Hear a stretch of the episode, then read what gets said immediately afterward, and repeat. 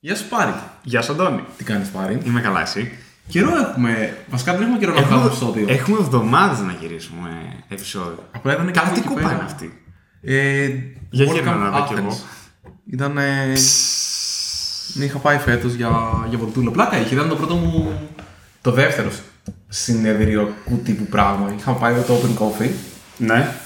που είχε σήμερα. Σήμερα. Ναι, σαν κατάλαβα, Παρασκευή κατάλαβα, βγαίνει κατάλαβα. επεισόδιο σήμερα.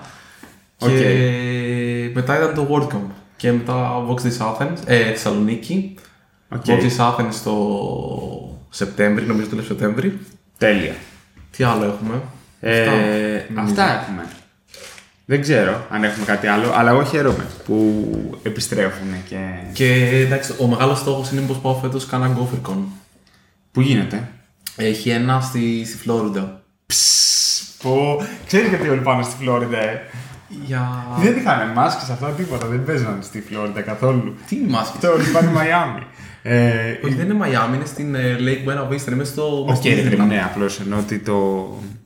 Ε, το Miami στη Φλόριντα, αυτό έλεγα. Υπάρχει μια βιντεάρα Ναι. που είναι ο governor, ο Οκ.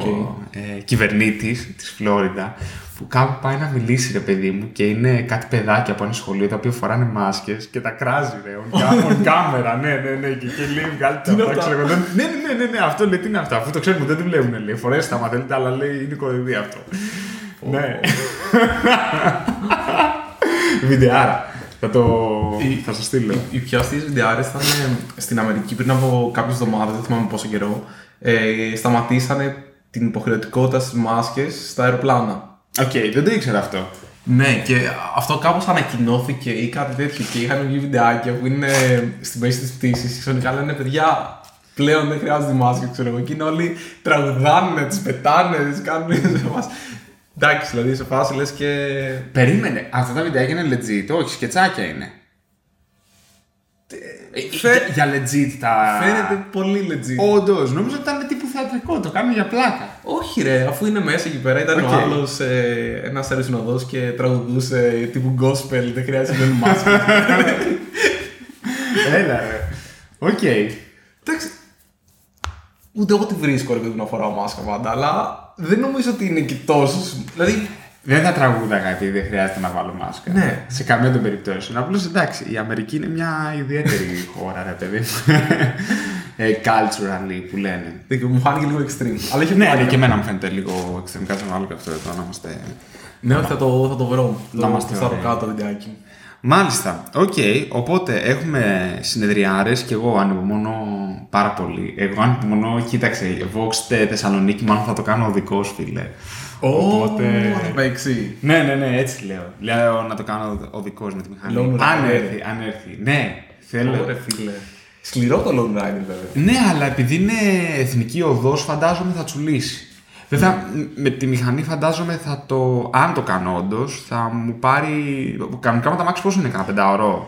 Νο- νομίζω άμα είσαι normal Ναι. και κάνεις και καμιά στασούλα, γιατί εντάξει είναι αρκετό το πεντάωρο, δεν μπορώ να το Νορμάλ κάνω. οδήγηση. Νομίζω ένα πενταωράκι είναι.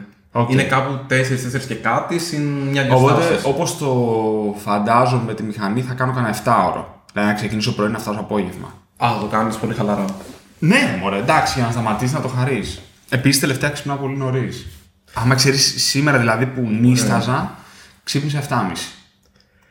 Εγώ γενικά δεν κοιμάμαι καλά τελευταία, αλλά. Ε, καλά, εγώ το, το 6,5 το έχω.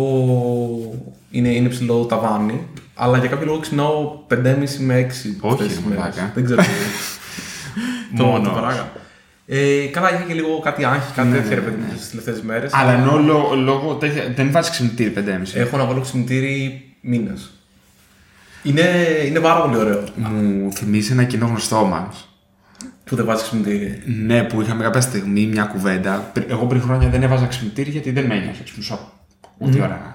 Δέκα. Το, το θυμάσαι που έχει τύχει να το συζητήσουμε κιόλας. Ναι, ναι, ναι. Και αυτός τέλος πάντων ε, είναι σε μια μεγάλη εταιρεία, έχει μεγάλη θέση, ρε παιδί μου. Οπότε μ, έχουμε βγει για ένα καφέ και τα λέμε. Α, νομίζω ότι κατάλαβα Ναι. ποιο λες, οκ. Και συζητάμε και αυτό γενικά θέλει να κάνει κα- ρε παιδί μου, καλό lifestyle και να χτίσει ένα τέτοιο, αλλά δεν μπορεί με τίποτα. γιατί Είναι πολύ υψηλά ιστάμενο. Οπότε κάποια στιγμή μου λέει τη φάση για το ξυπνητήρι και του λέω εντάξει, εγώ δεν έχω ξυπνητήρι, του λέω έτσι κι αλλιώς. Και μου λέει ούτε εγώ, Α, του λέω και εσύ ξυπνάς χαλαρά από τις... Όχι, μου λέει απλά δεν μπορώ να κοιμηθώ από το άγχο. Λέει ξυπνάω κάτι 5.30. Οκ. Και τέτοιο μαλάκας εντελώς εκεί. Ήμουν και μικρότερο. Είναι, εντάξει, είναι ζόρι, ρε παιδί μου. Και μ, εγώ, το, εγώ το ψιλοβρίσκω. Απλά νομίζω το χωρίς ξυπνητήρι είναι πάρα πολύ καλό γιατί ο οργανισμός κάπως ε, Ναι, ψιλορυθμίζεται. ναι, ισχύει. Βέβαια, το άλλο μου έχει τύχει είναι ότι μπορεί να μην βάλω ξυπνητήρι, να μην έχω κοιμηθεί καλά και να μην κοιμηθώ την παραπάνω μισή ώρα. Ναι. Επειδή. Ναι, όχι, γιατί αρχίζει αυτό και χτυπάει. Εγώ, ε, μου είναι πολύ δύσκολο να ξυπνήσω μετά τις 7.30 πλέον. Ναι. Σου λέω σήμερα επειδή δεν κοιμήθηκα καλά, ξύπνησα 7.30. ναι. Αλλά θα ξυπνήσω λίγο πριν τις 7. Εγώ κατάφερα και ξύπνησα 7 σήμερα νομίζω, που το προσπάθησα λίγο. Δηλαδή ξύπνησα κάτι στις 6, είδα το τέτοιο, λέω όχι θα κοιμηθώ άλλη μια ώρα ρε παιδί μου. Ναι. Και, και σηκώθηκα νομίζω κάτι στις 7, αλλά εντάξει μετά τις 7 πλέον το έχω, το έχω Μάλιστα. αφήσει πίσω μου. Για Αλλά πες. κοιμάμαι ρε παιδί μου το έκανε μισή έτσι, δηλαδή... Ω, με τίποτα. Με Yeah. τίποτα. Μισή 11 είμαι κρεβάτι. Πριν τις 12 αδύνατα. Δεν, Ε, δεν εκεί ξέρω όμως, πώς παλεύεις. όχι, όχι πολύ μετά. Ε, δηλαδή, θα, θα σου πω. Ε, κατά τις 12 λίγο πριν αρχίζω και τα μαζεύω για κρεβάτι. Οκ. Δηλαδή, κλείνει αυτό το κεφάλι εκεί. Και μετά στο κρεβάτι είτε θα, θα δω κάτι, γιατί τελευταία κάτι βλέπω στο κρεβάτι, δεν ξέρω κακιά συνήθεια, αλλά. ή θα διαβάσω. Τα κάνω και τα δύο. Ναι. Ένα τρίτο το καθένα. Είτε διάβασμα, είτε ταινία ή σειρά, είτε τίποτα. Οκ. Παίζει και αυτό. Προσπαθώ, δηλαδή κινητό άμα ξέρεις τελευταία εβδομάδα που θέλω να το έχω κοντά μου πως χρειαστεί κάτι. Ναι, ναι, ναι. Ε, είναι... Πάει, φορτίζει στο γραφείο και εγώ κοιμάμαι, λίγο, Οκ. δηλαδή το κόβω τελείως. Οκ. Έτσι είναι το, το, η φασούλα. Ναι, ναι, ναι. Για πες. Θα πούμε και τίποτα τεχνικό σήμερα. Ναι, μωρέ, τι λες εσύ. Δεν ξέρω, για πες εσύ. Τι σε απασχολεί; Πολλά. Ε, Άμα με αφήσεις να, να σκεφτώ κάτι μπορεί να βγάλω. Αλλά φαντάστηκα ότι είχες έρθει προετοιμασμένο για κάποιο λόγο; ποτέ δεν έχουμε προετοιμασμένο. Είχες φανταστεί το ίδιο για μένα ότι έχω έρθει προετοιμασμένο; Εννοείται. Ε, όχι, μπορούμε να συζητήσουμε λίγο για. μιας και τώρα κλείνει και η θέση. Ναι. Ε, μπορούμε να συζητήσουμε λίγο για έβρεση εργασία και από τις δύο μεριές που έχω δει ρε παιδί μου θετικά και αρνητικά και από το πώς κάποιος ψάχνει για δουλειά Να. και από το πώς κάποιος ψάχνει κάποιον να τον βρει για δουλειά. Δηλαδή, πρώτο, Ωραία. πιάσουμε εκεί. Ε, ε, στο κομμάτι του recruiting, ας πούμε, στο, στο πρώτο στάδιο. Σ' αρέσει ή δεν σ' αρέσει; Όχι, μ' αρέσει. Το έχουμε πιάσει και στο παρελθόν. Ε, νομίζω ότι είναι χρήσιμο, ειδικά αυτή τη φορά, να το πιάσουμε και από την εμπειρία που είχαμε με την τελευταία θέση εργασίας, την οποία ανοίξαμε λίγο πιο πρακτικά. Η οποία, ε, να πω πώς, ε, πώς ένιωσα, πήγε, πήγε καλά. Δεν πήγε τόσο καλά όσο η προηγούμενη. Με ποια έννοια ότι, καταρχάς, Τώρα είμαστε στο τελευταίο στάδιο και βλέπουμε κάποια άτομα από, καν, από δε, αυτοί οι οποίοι θα δούμε τώρα είναι πραγματικά καλοί. Δεν έχω δηλαδή παράπονο από, το, ε, από τα άτομα τα οποία έχουν φτάσει Το τώρα. τέλος του φάνελ. Ναι, από το τέλος του φάνελ, αλλά έχω παράπονο από την αρχή του φάνελ. Δηλαδή, θυμάμαι ότι στην προηγούμενη αγγελία ήταν πολύ πιο δύσκολο να διαλέξουν ποιος θα πάει μπροστά. Η αλήθεια είναι ότι στο πρώτο βήμα είχαμε λιγότερα άτομα τα οποία προχώρησαν ας πούμε, στο, στο επόμενο σχέση με την πρώτη φορά. Ναι. Ε, και όντως ήταν ε, είναι θέμα αυτό και νομίζω ότι εκεί, από εκεί μάλλον ορμόμαι για το πώς μπορεί κάποιο άτομο το οποίο δεν έχει εργασιακή εμπειρία ή έχει μικρή εργασιακή εμπειρία να μπορέσει να ξεκινήσει στις πρώτες δουλειές. Γιατί μετά από το 2-3 χρόνια, ειδικά με την τρέχουσα κατάσταση, είναι πολύ δύσκολο να μην βρει δουλειά. Δηλαδή θεωρώ ότι είναι... υπάρχει πολύ περισσότερη ζήτηση, αλλαγές συνεχώς από εταιρείες εταιρείες, καινούργιες ανάγκες, περισσότερες. Οπότε, αν μπορείς να αποδείξεις ότι έχεις μια εμπειρία Α, είναι πολύ εύκολο να βρεις μια δουλειά. Αλλά πολλές εταιρείες τι κάνουν, ζητάνε άτομα με συγκεκριμένη εμπειρία και πάνω, το οποίο δυσκολεύει τα άτομα που πάνε να μπουν στο χώρο, θεωρώ. Ωραία. Δηλαδή, το έχω συνδέσει πολλές φορές αυτό. Να βλέπω είτε άτομα τα οποία πάνε να ξεκινήσουν γιατί τους δυσκολεύει γιατί όλοι θέλουν κάποια εμπειρία, είτε άτομα, είτε μάλλον εταιρείες που λένε δεν βρίσκω καθόλου άτομα, αλλά δεν είναι και διατεθειμένες να πάνε και να πάρουν κάποιο άτομο με λιγότερη εμπειρία, να φάνε 6 με 9 μήνες να το εκπαιδεύσουν ώστε να το φέρουν στο, στο σημείο που θέλουν. Και μετά από 6 με 9 μήνες που βαριόντουσαν, βαριόντουσαν, που δεν θέλαν να κάνουν αυτή την επιλογή, σου λένε συνεχίζω να μην βρίσκω άτομα. Ενώ θα μπορούσαν να έχουν πάρει πριν 9 μήνες ένα άτομο και πλέον να είναι στη, στο επίπεδο που θέλουν. Οπότε θέλω να πάω λίγο από τη μεριά του, του άτομου. Τι πιστεύεις εσύ; Νομίζω και εσύ και εγώ δεν είχαμε τόσο τυπική, τυπικό ξεκίνημα ε, στο πώς βρίσκουμε τις πρώτες μας δουλειές. Οπότε δεν μπορώ να πω ότι μπορώ, εκ πείρας δουλεύει, αλλά βλέποντας από την άλλη μεριά, γιατί είναι το τρίτο άτομο τώρα που θα πάρουμε ε, χωρίς εμπειρία ή με πολύ μικρή εμπειρία, νομίζω ότι ξέρω εγώ θα κοιτούσα. Λοιπόν, καλά έκανε ένα, μια πολύ φο... μια φοβερή παρατήρηση και ένα revelation, ας πούμε, ότι ίσως κιόλας γινόμαστε, βελτιωνόμαστε κι εμείς και καταλαβαίνουμε περισσότερο το τι θα πει προσλαμβάνω άτομο χωρίς εμπειρία. Mm-hmm. Γιατί όντως κάθε πρόσληψη είναι διαφορετική. Οπότε, ε, πάμε να πιάσουμε αυτό το κομμάτι, το entry level ή το junior που η εμπειρία είτε είναι αρκετά μικρή για να ξέρεις, να δικαιολογήσει κάτι είτε Είναι δεν πολύ υπάρχει. δύσκολο να, Ναι. να έχει κάποιο άτομο στα πρώτα δύο χρόνια. Δηλαδή, μπορεί να πας να κάνεις δύο χρόνια σε μια εταιρεία που να τύχει η ομάδα που είσαι, ο χώρος που είσαι, να έχει εισαγωγικά προβλήματα και να μάθεις από αυτά. Ναι. Ή μπορεί και να είσαι ένα άτομο το οποίο δεν έτυχε ή ήσουν σε μια πιο στρωτή Ωραία. ομάδα. Ξεκινάμε από το βασικό. Νομίζω ότι πριν, πριν κάνεις μια συναλλαγή, όποια και να είναι αυτή, στην ουσία πρέπει σε έναν βαθμό να μπεις στα παπούτσια του άλλου.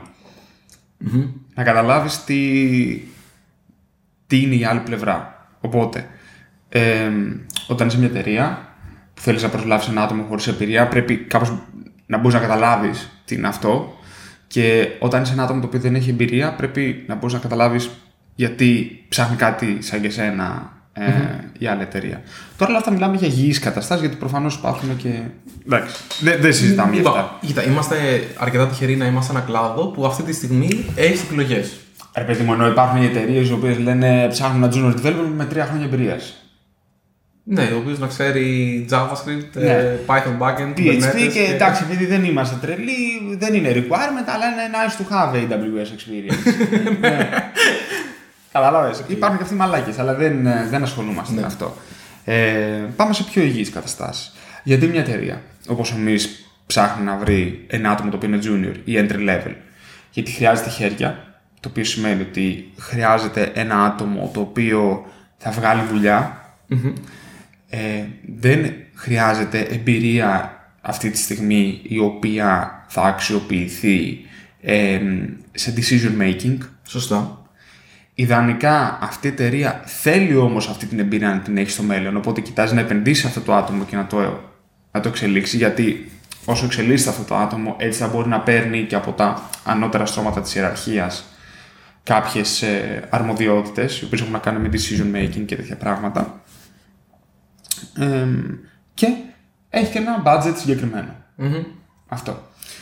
Ε, δηλαδή, όταν μιλάμε για μια θέση junior στην Ελλάδα, φαντάζομαι μιλάμε για μέχρι τα 25.000 το χρόνο. Κάπου εκεί είναι. Αυτό φαντάζομαι. Ε, το οποίο δεν ξέρω, μπορεί να ακούγεται πολύ ε, σε κάποιο άτομο το οποίο δεν ακούει συχνά μεικτά νούμερα, αλλά δεν είναι τόσο πολύ. Ε, Μικτά εννοούμε επίσης κόστο Ε, company cost. Company Δηλαδή- cost. Δηλαδή η εταιρεία να βγάλει 25.000 το χρόνο. ε, Που είναι για το αυτό οίκα άτομο. του ατόμου, το οίκα που πληρώνει η εταιρεία από τη μεριά Ναι. της, τα έξοδα, Ναι. όλο το, Ωραία. το πακέτο. Οπότε, having that in mind, πρέπει αυτή η εταιρεία να επιλέξει. Σωστά. Σωστά. Τέλεια. Πώς επιλέγεις ένα άτομο όταν το μόνο που έχεις στα χέρια σου είναι ενδεχομένως κάποιο πα- πανεπιστήμιο ή κάποιο bo- bootcamp ή κάποιο κάτι που κάπως αυτό το άτομο έχει μάθει να γράφει τα βασικά του κώδικα. Εγώ προσωπικά δεν θυμάμαι τι έχουν σπουδάσει τα άτομα τα οποία έχουν κάνει apply σε εμάς. Δεν το κοίταξα καθόλου. Ούτε εγώ να σου πω την αλήθεια. Εντάξει, φα- Ε, φαντάστηκα. το- το- Το κοίταξα σαν ένα checkbox ότι κάπως κάπως έχει πάρει μια βασική γνώση. Μπορεί να είναι ένα bootcamp, μπορεί να ήταν. ε, Το διάβασα στο CV επειδή ήταν εκεί στο CV, αλλά ε, εγώ προσωπικά ούτε έκανα. Δεν, δεν θυμάμαι. Δεν το Σωστά. παρατήρησα. Δεν, δεν θυμάμαι. Το. Μα, μα ούτως ή άλλως έχουμε πάρει, νομίζω, άτομα θα έχουμε πάρει από όλα τα. Δηλαδή και από πανεπιστήμιο και όχι από πανεπιστήμιο και. Ναι. Σε όλα τα- Ναι. Τώρα σε αυτό. στάδια. ε, δε- Δεν θυμάμαι τι είναι τώρα. Δεν έχω ιδέα, Εδώ, αλήθεια. τα, τα άτομα. Δεν έχω ιδέα πραγματικά. Λοιπόν, Ωραία. Άρα λοιπόν αυτό δεν μπορεί να είναι. Γιατί αλλιώς θα πήγαινε σε ένα κλασικό παλιό παράδειγμα, το οποίο πήγαινε, πούμε, για παράδειγμα, στο MEP στην Ελλάδα, στο Stanford, στο HIPSI Πανεπιστήμιο και αυτό σου έδινε με τη Ναι. μία ε, την είσοδο σε κάποια εταιρεία. Αυτό δεν νομίζω ότι ισχύει πλέον σε μεγάλο βαθμό. Ναι, και εγώ δεν πιστεύω ότι ισχύει. Πρέπει όμως κάτι να δείξεις. Οκ. Δηλαδή, ό,τι και να κάνεις δεν έχεις εμπειρία, αλλά είναι μία από τις δουλειές που είναι το πιο εύκολο από ποτέ να φτιάξεις κάτι. Όχι να φτιάξεις κάτι.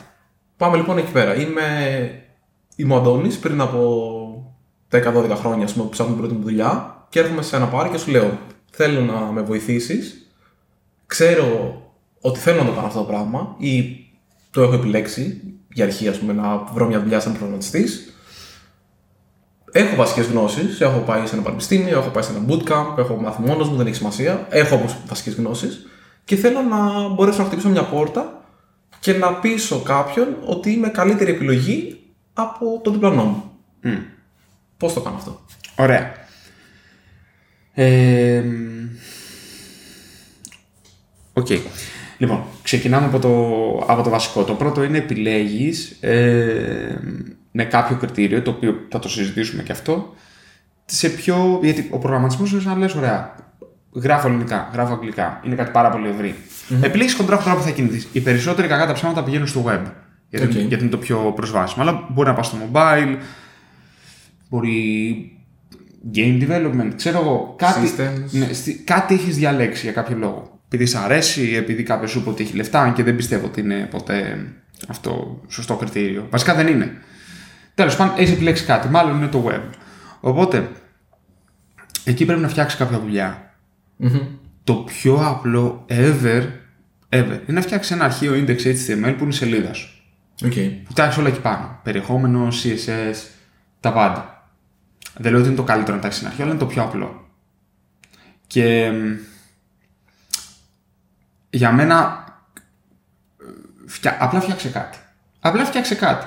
Αν δεν φτιάξει κάτι, θα έχουν φτιάξει άλλοι. Οκ. Και γιατί πρέπει να έχει φτιάξει κάτι; Αυτό είναι το επόμενο. Γιατί μπορεί κάποιος να πει ρε φίλε, γιατί αφού εγώ ξέρεις τι ψάχνω να κάνω μια δουλειά και όλα αυτά. Οκ, η εταιρεία η οποία ψάχνει να προσλάβει έχει κάποια κριτήρια. Και Σωστά. κάποιο.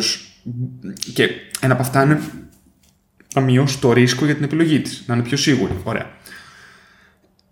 Όταν προσλαμβάνεις ένα άτομο, αυτό έρχεται με κάποια soft skills, τα οποία σημαίνει επικοινωνιακά, πώς λειτουργεί, και κάποια hard skills, κάποια τεχνικά skills. Ε, το να έχεις μία δουλειά να δείξεις, ε, απλά μειώνεις το ρίσκο για τα hard skills τα οποία έχεις. Οκ. Έχει ξεκάθαρα, δείχνεις, η εταιρεία είναι πιο σίγουρη για αυτό το οποίο βλέπει. Τι είναι η βάση των hard skills που θα περίμενες να μπορεί ένα άτομο να αποκτήσει μόνο του. Εσύ πες μου, γιατί εγώ όλο μιλάω. Ωραία. Ποια είναι η βάση, ε, για σένα τι είναι η βάση των hard skills που ένα άτομο μπορεί να Μου αποκτήσει; κάνεις έτσι μου. Ναι, ναι, ναι. ναι, ναι. Ε, δηλαδή εγώ- Είναι, συγγνώμη, είναι, είναι, σαν, είναι σαν αυτό που μου έκανες πριν, που κάτι συζητούσαμε μέσα, που στο είπα και είδες και μου το εξήγησες αυτό που σου είπα. Είναι κόλπο. λοιπόν, ε, εγώ θα περίμενα ένα άτομο να, να έχει τα εξής. Θα περίμενα να έχει ένα GitHub profile. Ωραία. Μπορεί να έχει κάτι μέσα, μπορεί και όχι. Το, το συζητάμε αυτό και με ποια μορφή. Θα περίμενα εκεί πέρα να υπάρχει ενδεχομένως κάποια άσκηση που έχει κάνει. Δηλαδή, οποιαδήποτε, θα συμβούλευα οποιοδήποτε άτομο κάνει ασκήσεις είτε για προσωπική του χρήση, είτε για κάποια εταιρεία, είτε για οτιδήποτε- οτιδήποτε άλλο. Να το έχει αυτό σαν, εμ, σαν λύση, πώς να το πω, σαν διαθέσιμη υλοποίηση εκεί πέρα. Είναι μια καλή ιδέα αυτή θεωρώ. Ε, θα μπορούσε να φτιάξει το προφίλ του στο GitHub είτε με GitHub Pages που μπορείς να φτιάξεις μια προσωπική σελίδα είτε και με ένα README α, repository το οποίο μπορείς τώρα να πας και να, να βάλεις ό,τι κάνεις γιατί θα περίμενα να τα κάνει αυτά ώστε να μου δείξει ότι μπορεί να χρησιμοποιήσει έστω βασικά το Git.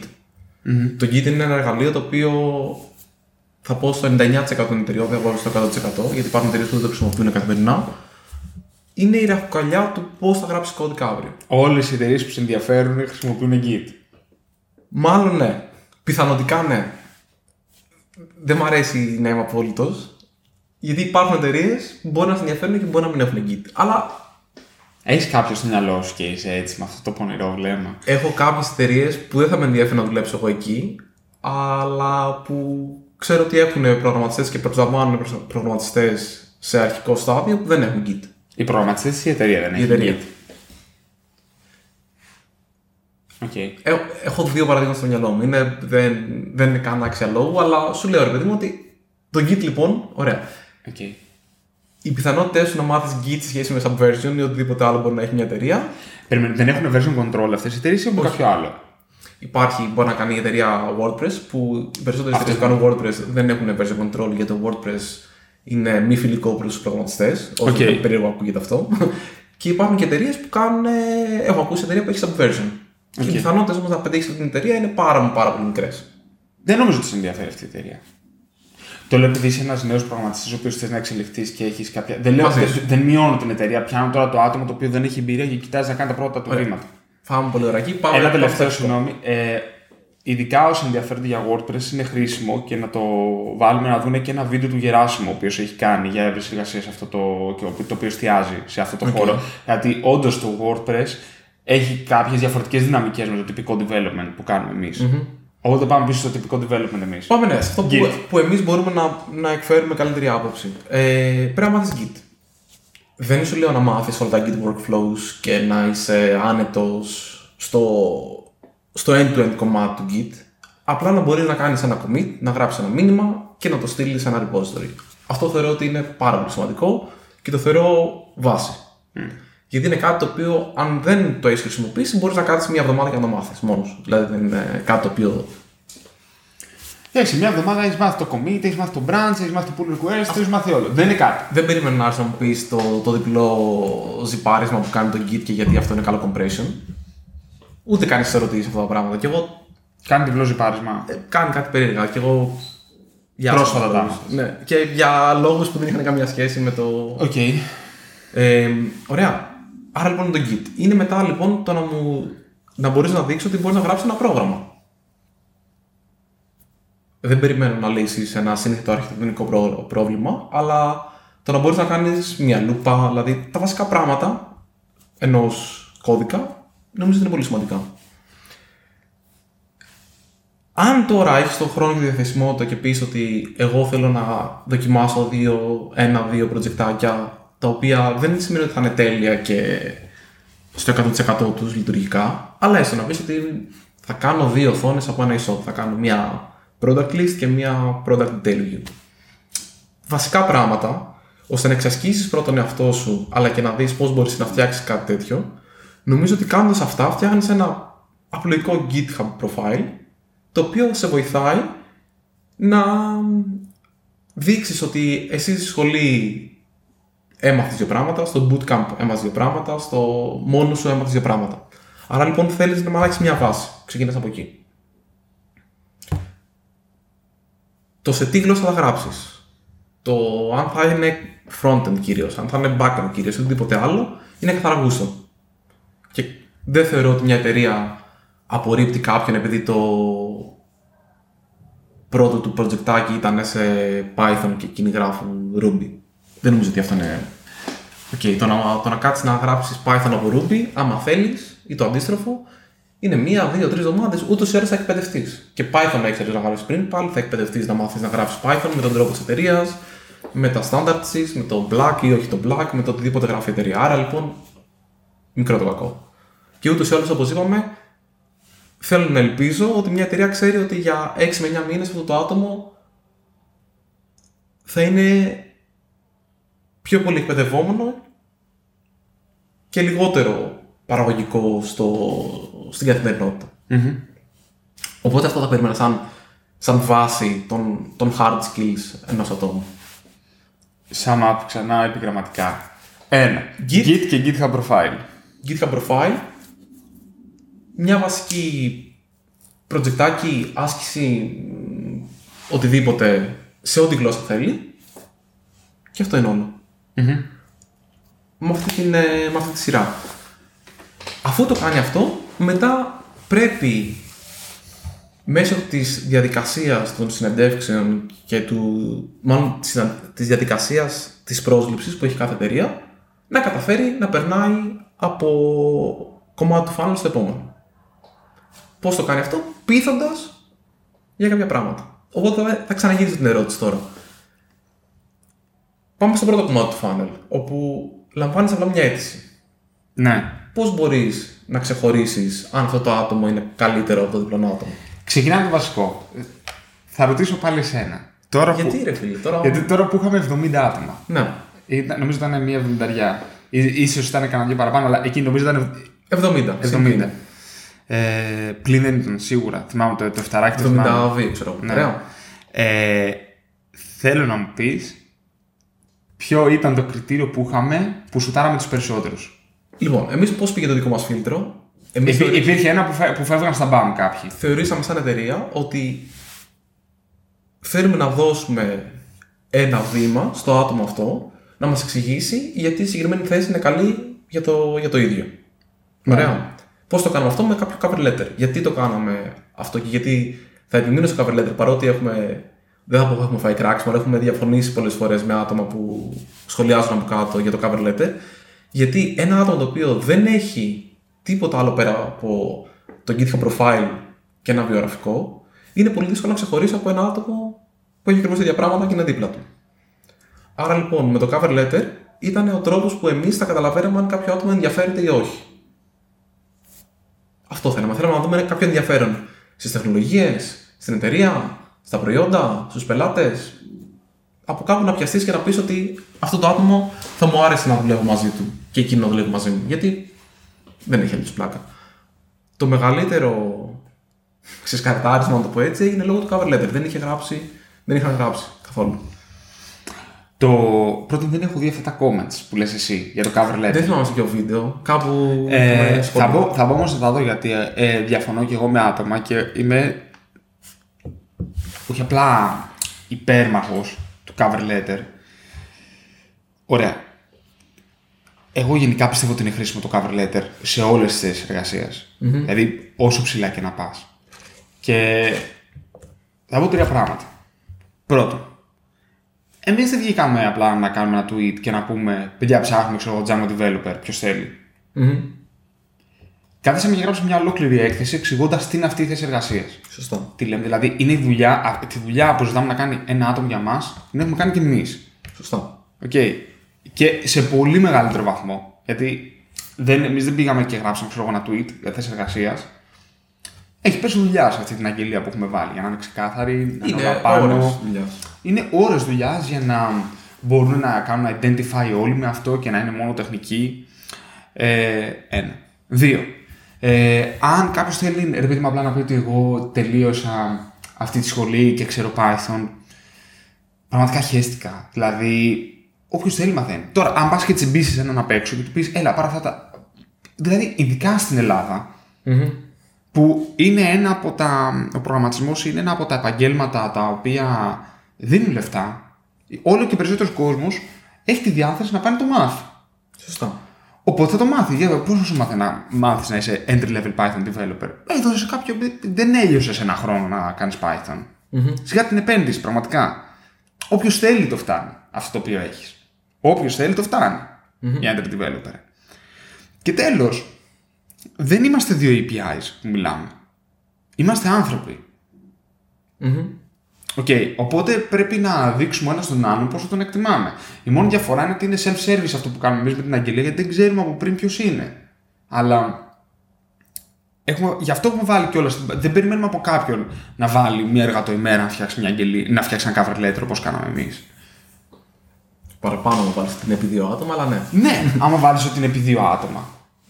Δηλαδή, δεν ζητάμε από κάποιον να κάνει δουλειά που δεν έχει κάνει αυτός. Και έτσι είναι και θεωρώ και κάθε εταιρεία η οποία κάνει μια αγγελία της προκοπής. Οπότε το cover letter. Οπότε κα, ναι, κάντο γιατί δείχνει την. ε, ε, όταν κάποιος ειδικά στο ζητάει το cover letter, για να το πω έτσι, άμα δεν στο ζητάνε, οκ, ξέρω εγώ, πάρ τα ρίσκα σου. Να το πάμε ανάποδα. Ναι, Είσαι ένα άτομο με την εμπειρία που είσαι. ναι, Που αυτή τη στιγμή είσαι στην ευχάριστη θέση να σου στέλνουν κυρίως Ναι. εταιρείες ή άτομα Ναι. recruiters για τέτοιο. Ένας recruiter που σου λέει. όχι, όχι, ποτέ τα κλεισμένα όλα αυτά. Ωραία, εγώ δεν τα έχω κλεισμένα και μου στέλνουν. Ένα recruiter που μου στέλνει, ψάχνουμε τέτοιο. ένα, ένα ξερό, μια βλακία, ρε παιδί μου, σε σχέση με έναν recruiter που σου στέλνει. Είδα το προφίλ σου, έχεις κάνει αυτό και αυτό και αυτό και θα το ταιριάζει με, με εκείνο. Δηλαδή κάποιος που έχει δώσει κόπο Προφανώς για να σου δείξει θα- γιατί προφανώς. δεν θα του δώσει περισσότερη σημασία. Γιατί, να μην, γιατί λοιπόν να ισχύει αυτό και εσύ, σαν άτομο, όταν ψάχνεις για δουλειά, να μην πρέπει να εξηγήσεις πώς εσύ θα ταιριάξεις στην εταιρεία και γιατί θεωρείς ότι θες να είσαι εκεί; Προφανώς. Επίση. Δηλαδή, από όλες τις μεριές, καλός ή κακός, ειδικά το άτομο το οποίο κάνει reach out το άλλο, δηλαδή άμα εγώ στείλω σε μια εταιρεία ή μια εταιρεία στείλει σε μένα, ο πρώτος θα πρέπει να ασχοληθεί ώστε να εξηγήσει γιατί αυτό το τέριασμα είναι καλό. Ναι. Και όσο πας σε μικρότερα, μικρότερες εμπειρίας άτομα, αυτή η εξήγηση παίζει όλο και μεγαλύτερο ρόλο στο 100% που λέγεται απόφαση για το αν προχωράμε ή όχι. Δηλαδή, αν για παράδειγμα ψάχνεις ένα άτομο το οποίο θέλεις να διαχειριστεί μια ομάδα 50 ατόμων, προφανώς αν έρθουν 5 άτομα και από τους 5 η μία έχει εμπειρία να το έχει κάνει αυτό πριν, έχει αυτομάτως ένα Ναι. μειονέκτημα. Αν όμως πας σε 70 άτομα που δεν έχουν εργασιακή εμπειρία, έχουν πολύ μικρή εργασιακή εμπειρία, το πόσο σημασία έχει αυτό το άτομο να θέλει να δει τον, ε, το, τον εαυτό του στην εταιρεία αυτή ή γιατί ενδιαφέρεται για την εταιρεία έχει πολύ μεγαλύτερη σημασία σε σχέση με το πολύ μικρή εμπειρία που Ναι. δεν μπορείς να διαφοροποιήσεις το αν κάποιος έκανε ή δεν έκανε δουλειά. Πώς την έκανε δουλειά του ή οτιδήποτε άλλο τέτοιο. Μπορώ να πω κάτι λίγο πιο ξεκάθαρο. Για πες. δεν είσαι special επειδή ξέρεις Python. Έχεις κάνει ένα Python course ή επειδή έχεις τελειώσει ηλεκτρολόγους μηχανικούς στο Μετσόβιο. You're not special. Απλά. Όποιο, όποιο, αυτά είναι πράγματα που όποιος θέλει τα κάνει. Δηλαδή, αν αύριο αποφασίσει για κάποιο λόγο ε, μια θεία μου εμένα ότι αποφάσισε εξής, εγώ θέλω να γίνω ηλεκτρολόγος μηχανικός. Θα πάει, θα διαβάσει πανελλήνιες, θα το κάνει, θα γαμηθεί και θα το ολοκληρώσει. Αποδεικνύεις βέβαια μια προσπάθεια έτσι. Αλλά Όχι, οκ. όχι, όχι. Θέλω να πω αυτό είναι κάτι το οποίο είναι, είναι μια στάνταρ διαδικασία. Τα credentials είναι διαδικασίες. Ξέρεις, σε κάνει special εσένα, σε κάνει τι ο αντωνη Εγώ αυτό είναι αυτό το οποίο θέλω να μου πεις. Τι κάνεις special εμάς σαν εταιρεία, Μα κάνει special το ότι εμείς δουλεύουμε σε κάποια προϊόντα τα οποία στα είπαμε. Και τι ξέρεις τι, μόνο η Logic δουλεύει στο Volti, στο Remote Work Cafe, στο Sparkling. Με την λογική, όπως κάποιο άτομο Δεν δεν το- θα έστελνε Ε, σε θέλω- όσες εταιρείες έχουν Python. Θα διανέξει κάποιε από αυτές. Και θέλω να πω, όταν λέω αυτό, δεν, ζεις- δεν γιώνω την προσπάθεια, αλλά θέλω να πω, ωραία, πολλοί έχουμε τελειώσει. Πώς τελειώνει το Πολυτεχνείο κάθε χρόνο, 200 κάτι άτομα. Αλλά είσαι. Ε, ε, Στους ηλεκτρολόγους μηχανικούς στη σχολή μας. Δεν νομίζω παραπάνω, αφού είμαστε. Α, πώς τελειώνουν, είπες. Ναι, είναι γάμα τα τα dropouts, είναι, Οκ. είναι πολλά. Ε, αυτό το οποίο σε κάνει special είναι αυτό που είσαι εσύ. Μαζί σου. Και αυτό είναι αυτό που πρέπει να μιλήσεις. Αυτό είναι που θέλω να πω. Δεν, δεν γίνω καμία προσπάθεια αυτά όλα. Είναι κάποια checkboxes. Α, ωραία, ξέρω αυτό. Good. Άλλοι τώρα το ξέρουν. Προφανώς δύο άτομα, όπου το ένα που θεωρείς ότι σαν χαρακτήρας είναι το ίδιο, σαν ε, ε, δυνατότητες είναι το ίδιο και ούτω καθεξής, το credential μετά έχει και αυτό τη σημασία. Δηλαδή στην εξίσωση όλα μπαίνουν, απλά δεν μπορείς να βασιστείς μόνο σε ένα από όλα αυτά. Αυτό είναι το σημαντικό. Ναι. Δε- Δεν είπε κανείς ότι δεν έχει σημασία αν έχεις βγάλει μια σχολή έτσι. Μην πάμε και στο άλλο άκρο. Όχι, μισό. Για μια δουλειά μπορεί να μην έχει σημασία αν έχεις βγάλει μια σχολή. Αυτό είναι που, που προσπαθώ. Και προσπαθώ να πω κιόλας ότι είναι κάποια credentials τα οποία απλά μπορούν να τα έχουν όλοι.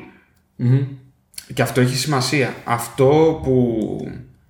εμ, αυτά που σε ξεχωρίζουν εν τέλει είναι τα προσωπικά. Και επειδή έχω ακούσει και κάποιο κόσμο να λέει: Ξέρεις τι, μια δουλειά είναι, ξέρω εγώ γιατί να το κάνω όλο αυτό. Είναι μια δημιουργική δουλειά. Έχει πάρα πολύ σημασία. Είναι και η καθημερινότητά σου. Δηλαδή, καλός ή κακός, αυτή τη στιγμή έχεις το 33% του χρόνου των καθημερινών σου σε αυτό το πράγμα. ναι, και επίσης είναι μια δημιουργική δουλειά. Τι θέλω να πω; Σε αυτή τη δουλειά, like it or not, θα βάλεις την προσωπικότητά σου. Δεν μπορείς να μην τη βάλεις. Υπάρχουν άλλες δουλειές στις οποίες δεν προβλέπεται να μπει η προσωπικότητά σου. Επειδή είναι δουλειές οι οποίες είναι transactional. Εκεί προβλέπεται να μπει μια αποδοτικότητα και πρέπει να είσαι γρήγορος και να ακολουθείς ένα πρωτόκολλο. Αυτό υπάρχει. Είναι όλες οι δουλειές σημαντικές. Δεν υπάρχει. Είναι, ο κόσμος είναι ένας και τα χρειάζεται όλα. Οκ. Δεν υπάρχουν ανώτερα κατώτερα. Στις δημιουργικές δουλειές η προσωπικότητά σου έχει σημασία. Διαφορετικά απλά θα πας σε μια εταιρεία. Τις ξέρουμε, υπάρχουν αυτές οι εταιρείες εκεί έξω και γυρίζουν. Που απλά μπαίνουν μέσα γρανάζια και βγαίνουν. Οκ. Και μπήκε σήμερα, έκανες τη δουλειά, έφυγες αύριο και that's it. Και είναι όλα νούμερα εκεί πέρα. Υπάρχουν αυτές οι εταιρείες και μπορείς να πας. Εκεί να μπαίνεις τύπου είναι όλα checkbox, checkbox, checkbox, checkbox και ποιος έχει παραπάνω τέτοιο. Οπότε να, να το πούμε και αυτό. Δεν- να, να μην πω ονόματα, τα ξέρουμε αυτά τα software houses, ρε παιδί μου, που είναι εργοστάσια.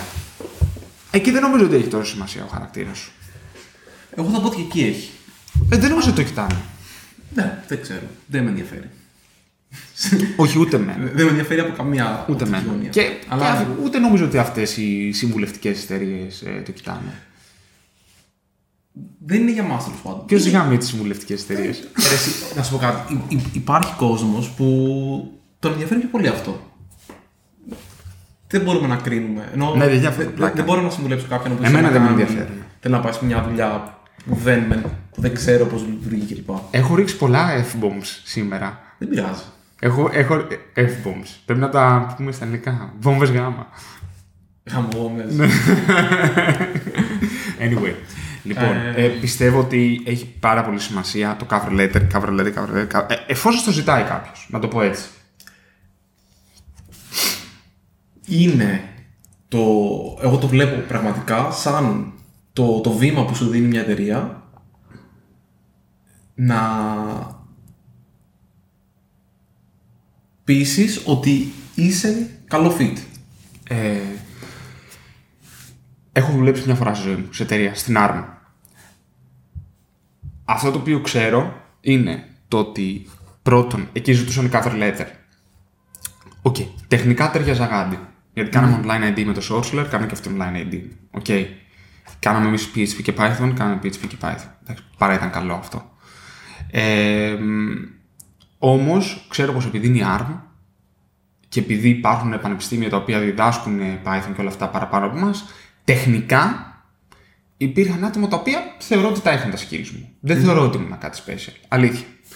Ε, τι δεν είχαν; Ένα, ότι είχα κάποια γνώση του industry, στο οποίο ήταν development tools. Οκ, δύσκολο. Το δεύτερο ήταν το cover letter που είχα γράψει. Απλά θεωρώ ότι ήταν unbeatable. Γιατί ήταν μια φάση. Και το σκεφτόμουν τις προάλλες και θέλω να το πω αυτό. Αυτό ήταν μετά την Αμερική. Όταν Το ήμασταν, πρώτο ναι, ταξίδι. ναι, το πρώτο ταξίδι που ήμασταν κάποια στιγμή στο καφέ και σου λέω Καλπέτη, το θυμάμαι να στο λέω και να το βρω. Πιστεύω πως πρέπει να φτιαχτούν laptops τα οποία έχουν πάνω ARM επεξεργαστές και θα έχουν γαμάτη μπαταρία. και όντως έγινε κάποια στιγμή, απλά δεν έγινε μα. Και το, το φανταζόμουν. Anyway, είχα φάει ένα κόλλημα εγώ με την ARM τότε.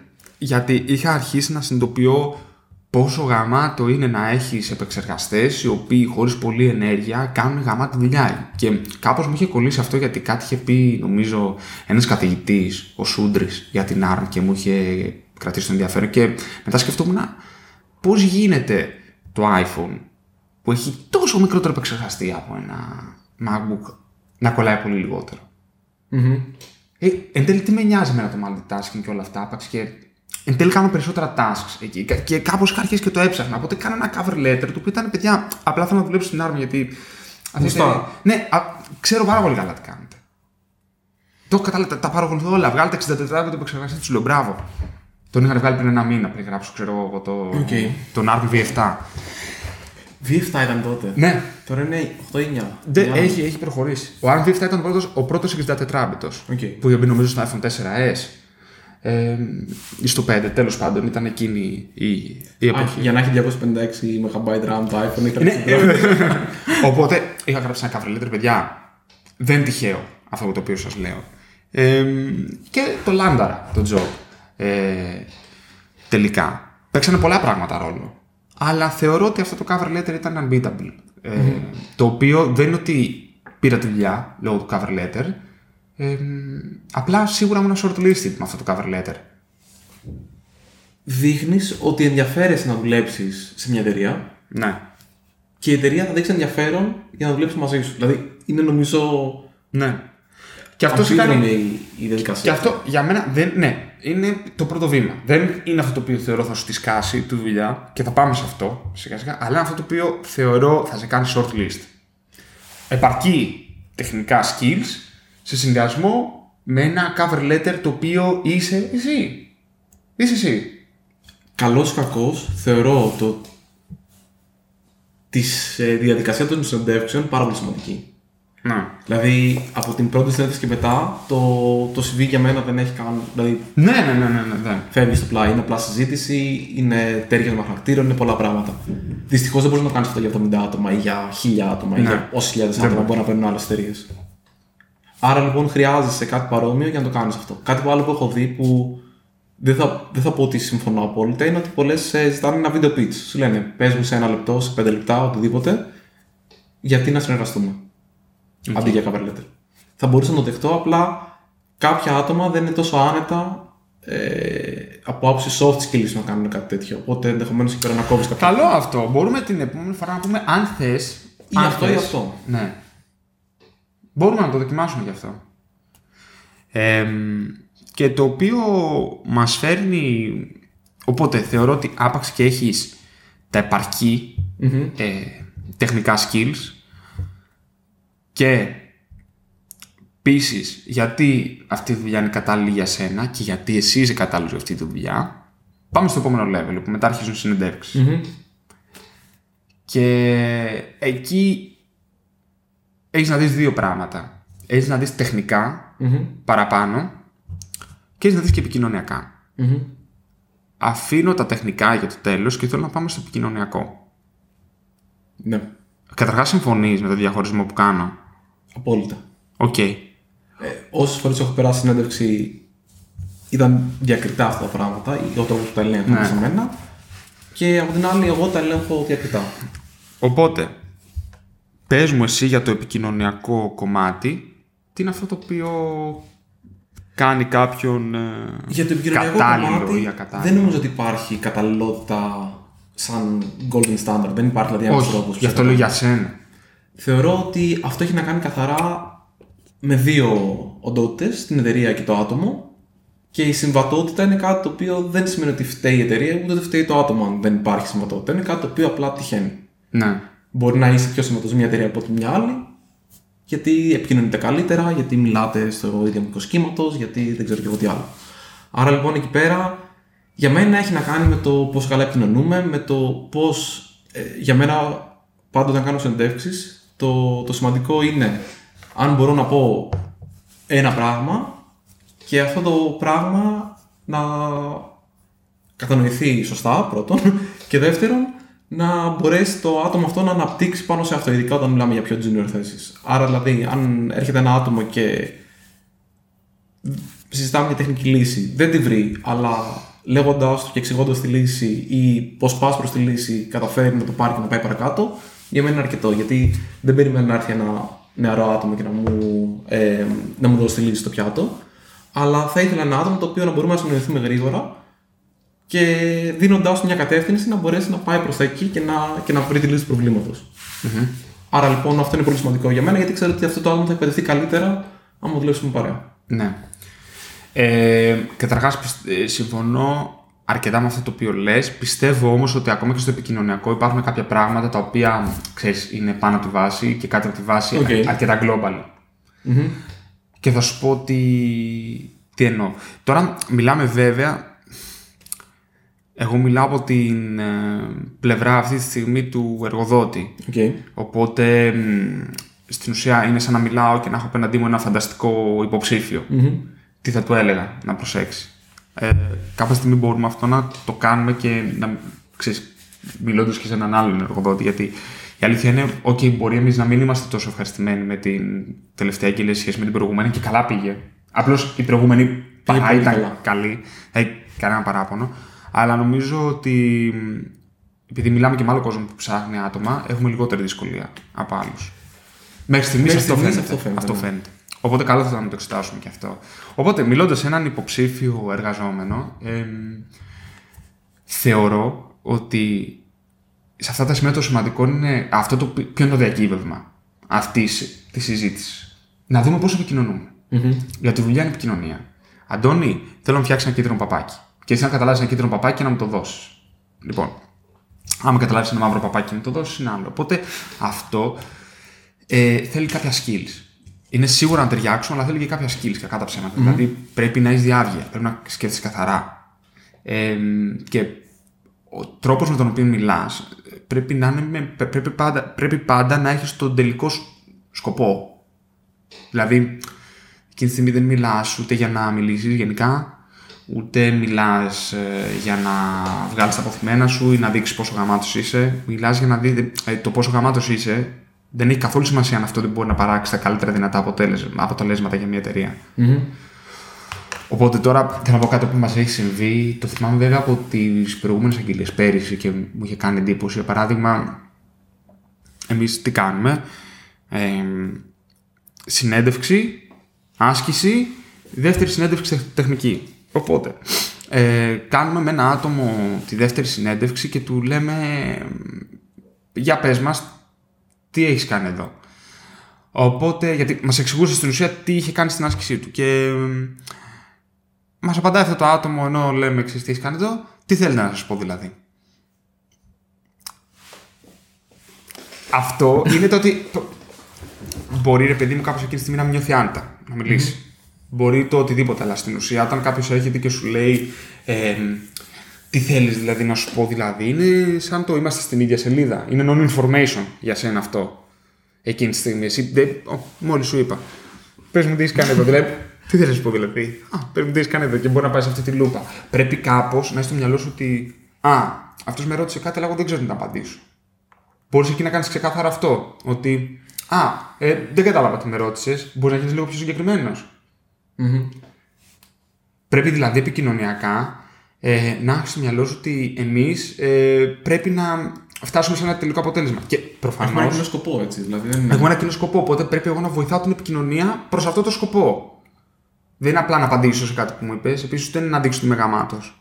Επίσης, μην λέτε ψέματα. Επίσης, μη λέτε, έχεις αναλάβει τη σκέψη σου.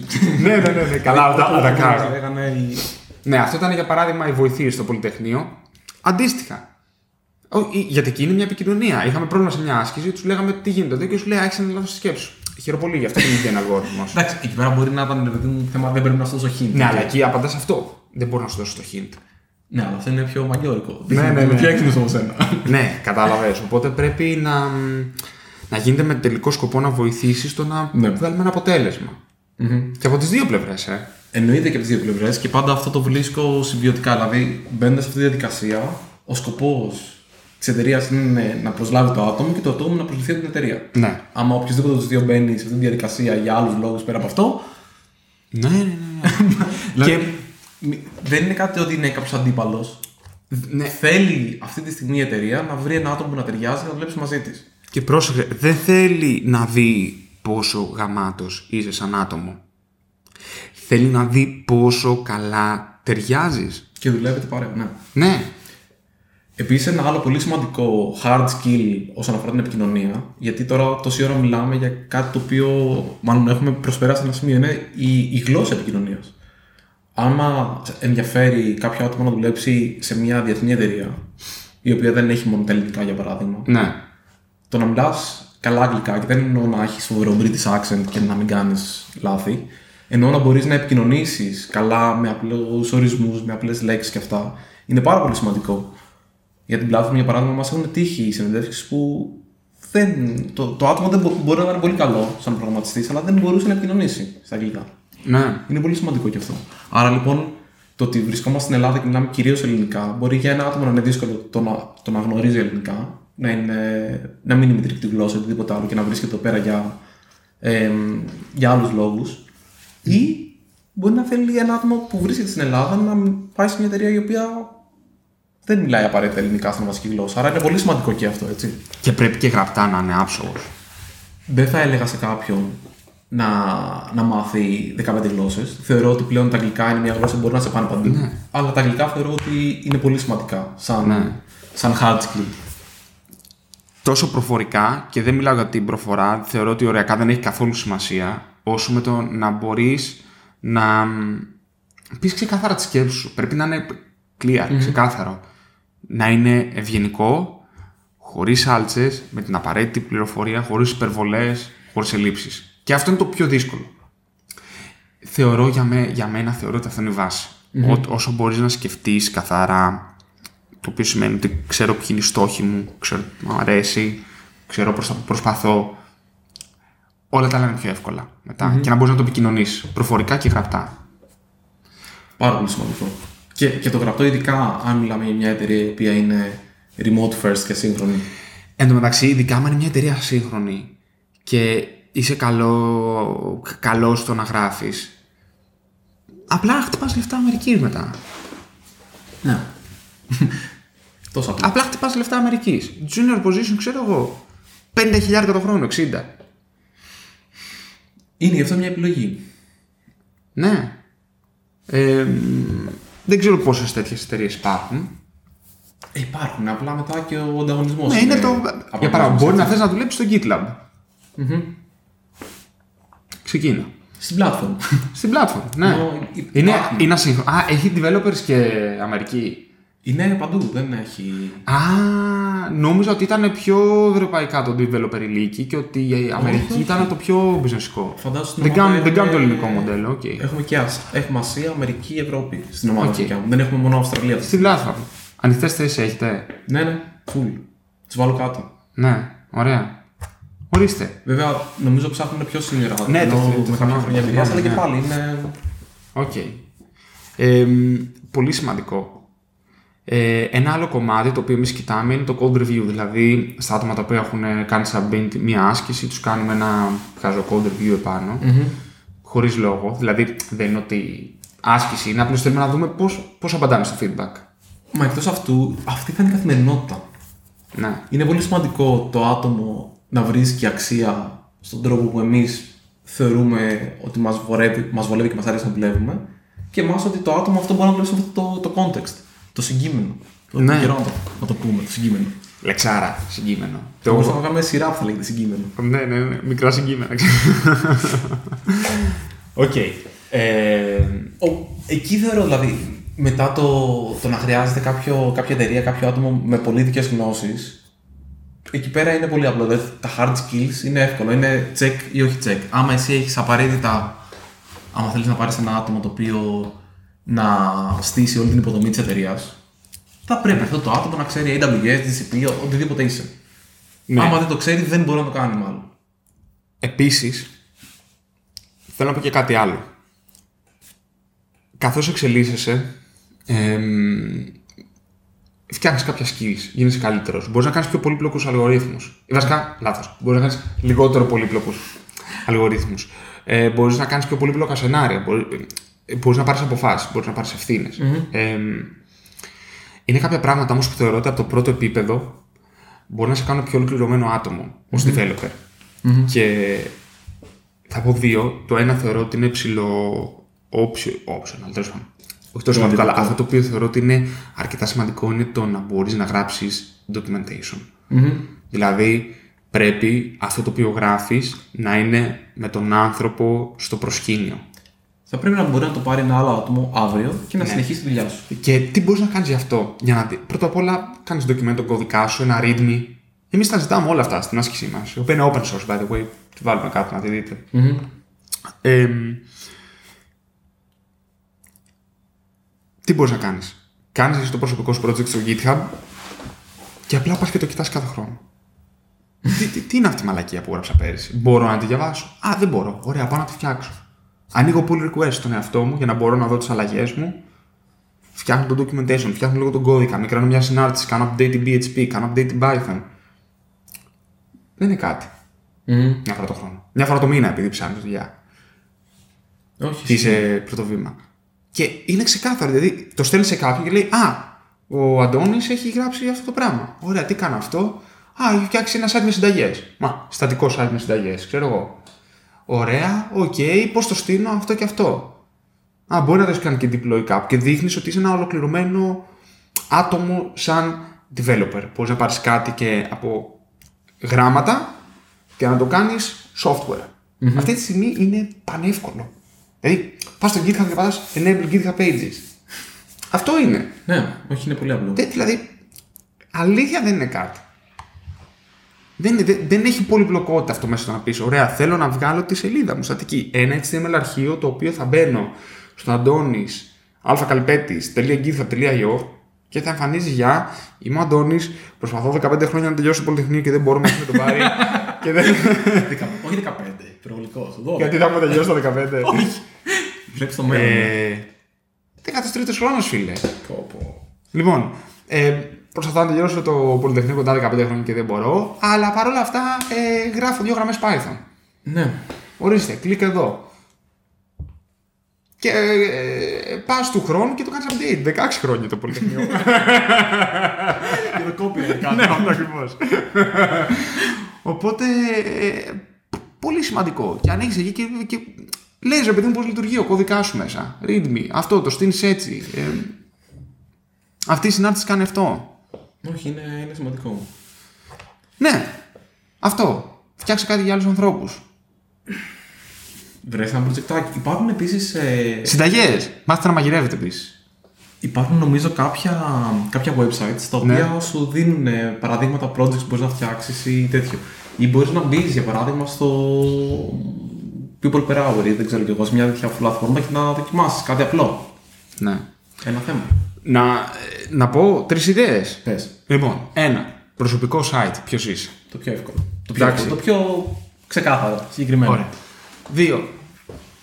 Site με ε, συνταγές, blog, ημερολόγιο, ε, φωτογραφίες. Μία λίστα από πράγματα. Anyway. Ένα Περιεχομένο. task list. Α, to do list. Κα- Κάτι.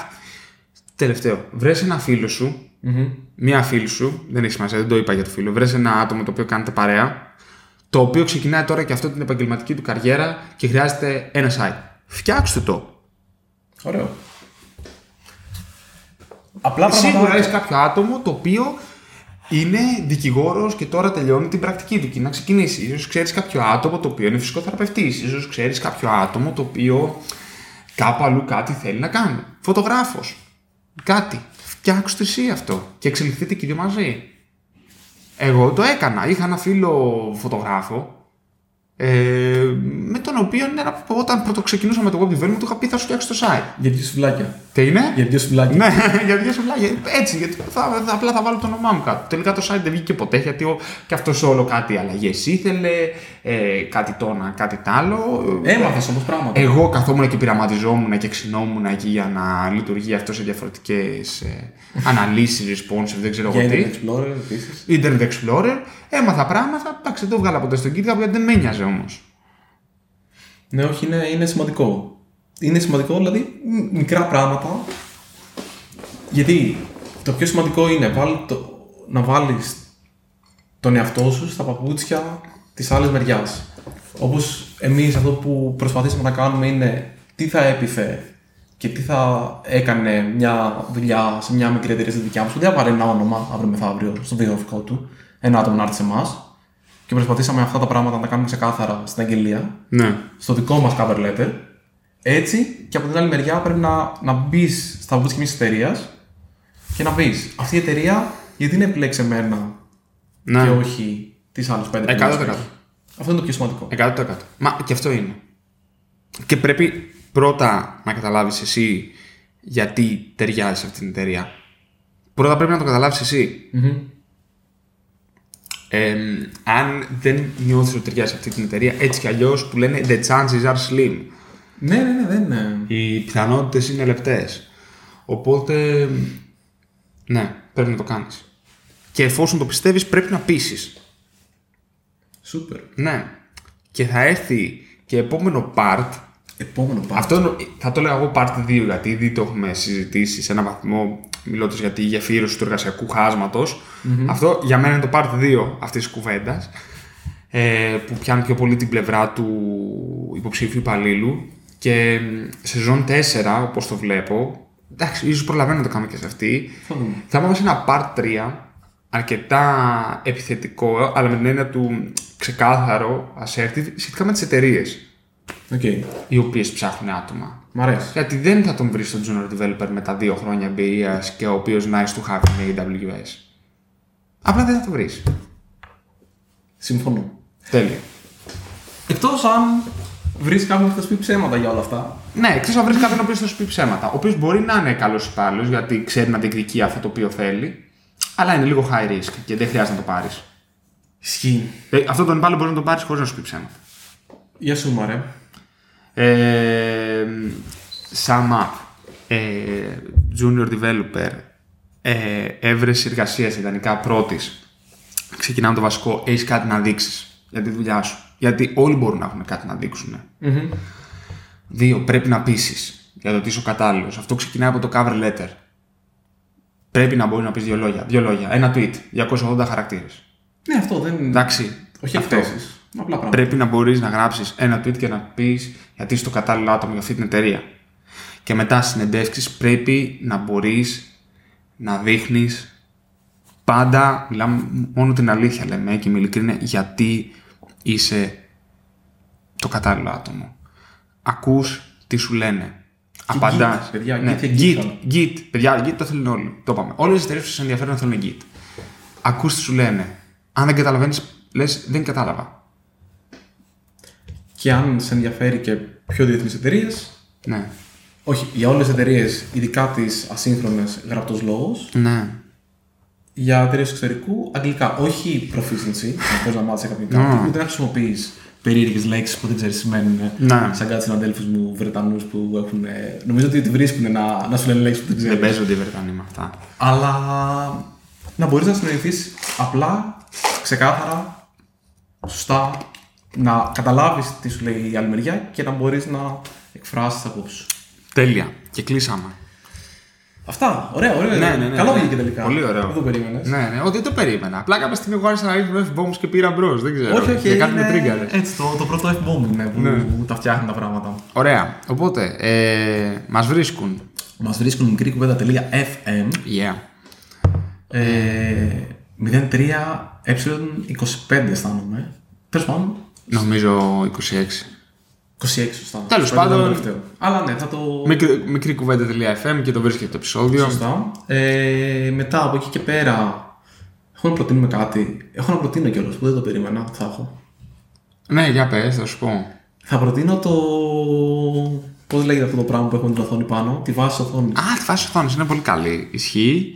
Ε, Α, άλλο ήθελα να προτείνω, αλλά δεν πειράζει. Πάμε με αυτό, θα το προτείνουμε άλλη φορά το άλλο. Οκ. Ε, Ε, πολύ βολικό και παρότι διαφωνούσα κάθετα και σε έβριζα, λέω δημόσια ότι είχες δίκιο. το ξέρω. Ήταν καλή επιλογή. Το ξέρω. Το είχα σκεφτεί καλά αυτό. Θέλεις βάση, σου απελευθερώνει χώρο πολύ. Πώς λέγεται, βραχίονες. Arm. Ναι, θες βραχίονα γιατί σου απελευθερώνει χώρο και μπορείς να κάνεις πολλά παραπάνω πράγματα. Ε, ωραία. Εγώ θα προτείνω πάλι ένα Twitter account από αυτά που ακολουθώ τελευταία και γουστάρω Τέλεια. τρελά. Νομίζω λέγεται Microscopic Pictures ή κάπως έτσι. Ε, έχει τέλος πάντων φωτογραφίες από μικροσκόπια. Ε, και είναι ένα φοβερό. ε, Δηλαδή, πώς λειτουργεί ο κόσμος. Είναι η- μια πρωτενη η οποία περπατάει. Ε, έχω δει τα like σου στο συγκεκριμένο Ναι, τέτοιο. Ε, είναι φανταστικό. Είναι μια πρωτενη που κάτι κουβαλάει, όπως είναι ο Άτλαντας και έχει τύχει. Είναι ένα τέτοιο πράγμα και απλά περπατάει η πρωτενη. Έχει, έχει πλαγεί. Είναι με πόδια. Ναι, ναι. Αυτό. Ε, οπότε ναι, θα σου στείλω να το βάλουμε. Ναι, με αυτό Φανταστικό. έβγαζα το Twitter γιατί έκανες πολλά likes και μου έβγαλε. Ναι, έχω τρελαμένο. τρελαθεί. Αυτό. Fantastic. Τέλεια. Ευχαριστούμε πολύ. Και μέχρι την άλλη εβδομάδα. Τα λέμε.